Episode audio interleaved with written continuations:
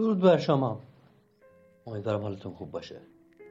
امیدوارم هیچ وقت دست از علاقه مندیاتون نکشید. تلاش و تمرین و هر چیزی که علاقه دارید برسید. نمی‌خوام مثل این رادیوهای اول صبح باتون حرف بزنم. جوان ایرانی سلام. نه نه این یه حقیقته. چرا که زندگی کوتاهه به همون اندازه پوچه و به همون اندازه ارزشمنده اینو من نمیگم اینو بزرگان ما میگن. ارزشمنده چون کوتاهه پوچه چون کوتاهه. پس بهتر از تمام فرصت هایی که داریم و نداریم و باید بسازیم استفاده کنیم تلاش کنیم و به دستش بیاریم حالا هر چیزی که هست. میریم سراغ کتاب. ما اینجا وسط کتاب می‌خونیم.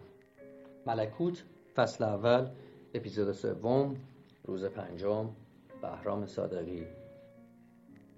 روز پنجم. آن وقت سفر مغرب اندک اندک به پایان خود نزدیک می شد. در طول این سفر روزها و شبها در کالسکه در بستم به شکوه خیره شده بودم و در خیالم کاروانی را که به دنبالم می آمد همراهی کرده بودم. همان طرحی که روز اول در آستانه قصد در زنم درخشیده بود باز همه جا می درخشید اساس خانوادم بر پشت مالها و نوکرها و کلفتهایم بر اسبهای زیبای استبلم. چه مزهک بود. من زنم را در گور کهنسالش تنها گذاشته بودم و آن قصر تو در توی غمانگیز را برای همیشه به روح او سپرده بودم. خانواده من در این هنگام تنها از خود من تشکیل می شد و آن روزهای خوش که همه زنده بودند سپری شده بود. پدرم ثروت و قصر و املاک خود را برایم باقی گذاشته و روزی خود را در شکارگاه کشته بود. من ناراحت نشدم چون دوستش نمی داشتم و زیاد هم ندیده بودمش. اما مادرم وقتی او را از دست دادم پانزده سال داشتم. و همان وقت بود که دانستم در واقع خودم را برای همیشه از دست دادم. اما چرا این چیزها را می نویسم و آن هم برای خودم که می‌دانم چه کشیدم و دیدم؟ نه باید بنویسم. باید از مادرم یاد کنم و او را به خاطر داشته باشم زیرا تا کنون هیچ کس را بیشتر و واقعی تر از او دوست نداشتم. و اکنون که روی تخت خواب اتاق دکتر حاتم نشستم و خودم را در آینه روبرویم می‌بینم می‌خواهم فریاد بکشم و مادرم را صدا بزنم و بگویم که هنوز هم بوی دستهای تو را میشنوم و گرمی آنها را حس می‌کنم. اما اگر او مرا با این دستها و صورت پف کرده و چشمای ملتهب و سر بیگوش و دماغ بریده ببیند چه خواهد گفت؟ من خود را در آینه جز هیولا چیز دیگری نمی بینم هیولایی که دور تا دورش را با بالش ها و پتوها پوشاندند و تنها دستی از آن بیرون آمده و در کنارش مانده است. آه مادر بیچارم تو حق داری تو حق داری که از این هیولا بگریزی و متنفر باشی. این چند روز فکر جالبی مرا مشغول کرده است. آیا از پیش می که من به اینجا خواهم آمد و چرا دکتر حاتم چنین اتاقی ساخته است؟ شاید هم ابتکار او فقط در رنگامیزی دیوارها باشد زیرا از این اتاقهای قدیمی که ماه و ستاره و پنجره های بیزوی دارند فراوان شده است. اما هرچه باشد وجود من در این میان لازم بوده است. تا همه چیز را کامل کنم و اون شیشه های بزرگ و کوچکی به ردیف در تاقچه روبرویی چیده ام این ابتکار دیگر از خود من است و من آن را از علم طب الهام گرفتم. اعضای قطع شده را در این شیشه ها با الکل نگهداری می کنم. روز ششم. من در این اتاق از امتیازات جالبی برخوردارم. این را دیروز هم نوشتم. هر لحظه می توانم به خودم و به اعضای قطع شدم که در الکل شناورند نگاه کنم و مهم این است که حتی نباید زحمت برگشتن یا چرخاندن سر را به خودم هموار کنم. همه آنها روبروی من هستند. پرستاری که عاقبت دکتر حاتم فرستاد در حقیقت زن اوست. و من بر جوانی و زیباییش دریق خوردم. زیرا تلخترین تجربه عمر من در همین نقطه است. چرا دکتر حاتم مخصوصا می‌خواهد زندگی جوانها را تباه کند؟ این چه شهوت و حرس موحشی است که او را وامی دارد پسرهای جوان را گمراه کند و زنهای جوان را به بدترین بدبختی ها و پستی ها بکشاند. اما باید ساکت بود. چرا پیش از موعد خودم را به دکتر حاتم بشناسانم او قاتل واقعی پسر من است. و باید تلخ در این ها را به کیفر جنایتش بچشد. روز هفتم. باز به یاد سفر مغرب افتادم. من تنها و خسته در کالسکم درباره عمری که گذرانده بودم میاندیشیدم. حتی در حضور شکو تنها بودم. می‌دانستم که نوکرهای وفادارم به دنبال کالسکه سیاهم راه میپیمایند و اربابی را که نیمه دیوانه است و تصمیم به چنین مسافرت غیر معقولی گرفته و بدون احتیاج هنوز آنها را در خانه خود نگاه داشته از مسخره می کنند اما همیشه در تصوراتم در خیالم و بر آن طرح سمجی که در مدخل قصر به درون ذهنم خلیده بود یک نقطه سیاه درخشان و متحرک وجود داشت.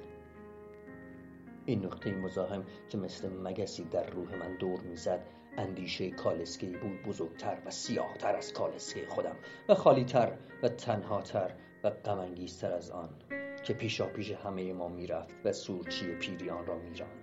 در حقیقت همه ما در همه سفرها به دنبال آن کالسکه بود که حرکت می‌کردیم و نه به سوی مقصد ما. همان کالسکه ای که نقش مومیایی شده فرزندم در میانش درون تابوت چوبی خوبی و اطراف می‌خورد بالا و پایین میپرید و لابد مثل شکو چرت می‌زد این مغناطیس بود که مرا به سوی نامعلوم می‌کشید صدای زنگوله ها در فضای بیابان میرخصید و من فکر می‌کردم و فکر می‌کردم که آیا همیشه تا ابد تا مغرب در همه مکانها و زمانها آه آیا همیشه باید این نعش ساکت و مرموز را تعقیب کنم؟ بعد در مغرب خانه کوچکی خریدم.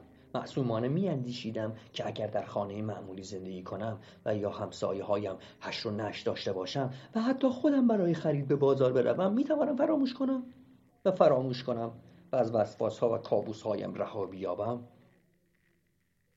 نمی‌دانم. نعش پسرم را در اتاق دور دستی گذاشتم و خودم در اتاق معمولی و آفتابگیری ساکن شدم. آنجا یک ده زیبا و با تراوت بود که مردم پاکدل و ساده ای داشت. آنها به هر ترتیبی که می توانستند می‌خواستند این غریبه اعیان را تماشا کنند. بچه ها پا برهنه و بیمار از درخت ها بالا می رفتند و با حیرت به من خیره می شدند زنها سرک می کشیدند و مردها آهسته از پشت بام ها به خانه نگاه می کردند برای آنها من بدبختترین مردم بودم زیرا پول داشتم و دست و پا نداشتم. و خیلی زود شایعات فراوان همه این چیزها را به اضافه جزئیات زندگی من که معلوم نبود ساخته کیست در سراسر ده پراکند. مردم ساده و بیخبر ده گمان می بردن که نقص من مادرزادی است. روز هشتم. هر روز بعد از ظهر دکتر حاتم به دیدارم می آید و با هم ساعتها گفتگو می کنیم. این ساعتهای دراز و سنگین و کسالت آور به هیچ طریق دیگر نمی‌توان گذراند. آفتاب رنگ باخته به درون اتاق میافتد. من همچنان به بالش تا تکه می‌دهم و دکتر حاتم در آن صندلی بزرگ راحتی فرو می‌رود. چه علاقه به این قبیل صندلی ها دارد؟ نمی‌دانم.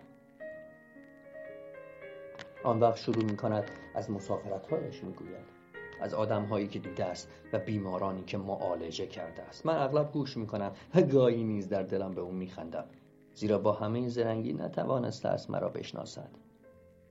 مهازا هیچ وقت از آن زمانی که در شهر ما میزیست سخن نمی‌گوید و همین مرا اندکی به شک و تردید دچار می‌سازد. خیلی چیزا را فهمیدم. بعد از ظهرها او را عذاب می‌دهد. نمی‌داند چه کار کند و چطور این همه لحظه های پوچ و خالی را تحمل کند شبها خوابش نمی‌برد و وقتی هم به خواب می‌رود کابوس های وحشتناک به سراغش میآید. آه عجیب است. در تمام این چیزها من هم با او شریکم. هیچ وقت نمی‌توانم فراموش کنم که یک عمر با این دردها و شکنجه ها زندگی کردم. تصور اینکه باز هم باید نفس بکشم و زنده باشم مثل باد زمستان مرا میلرزاند. صبحها همیشه تا ساعت ده در خواب بودم. خواب. اما این آرزو را هم به گور خواهم برد که حتی یک شب مثل مردم عادی مثل کارگران دهقانان و باروران بتوانم بخوابم. شبها را با بیدار شدنها و خواب دیدنها و از خواب پریدنها سهر می‌کنم. دیگر های خواب آور هم هر قدر قوی باشند به فریادم نمی‌رسند.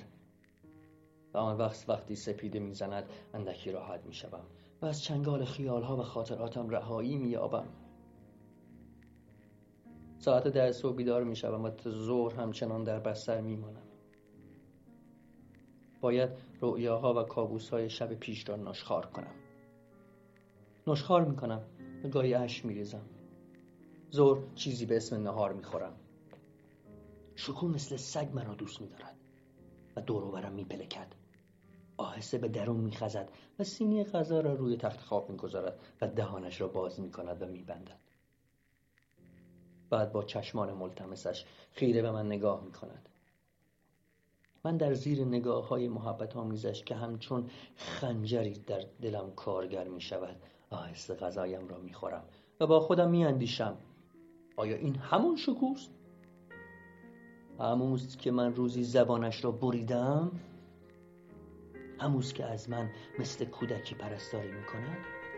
و آن وقت عصبانی می شوم احساس می کنم که شکوه مسخرم می کند و با این کارها دستم می اندازد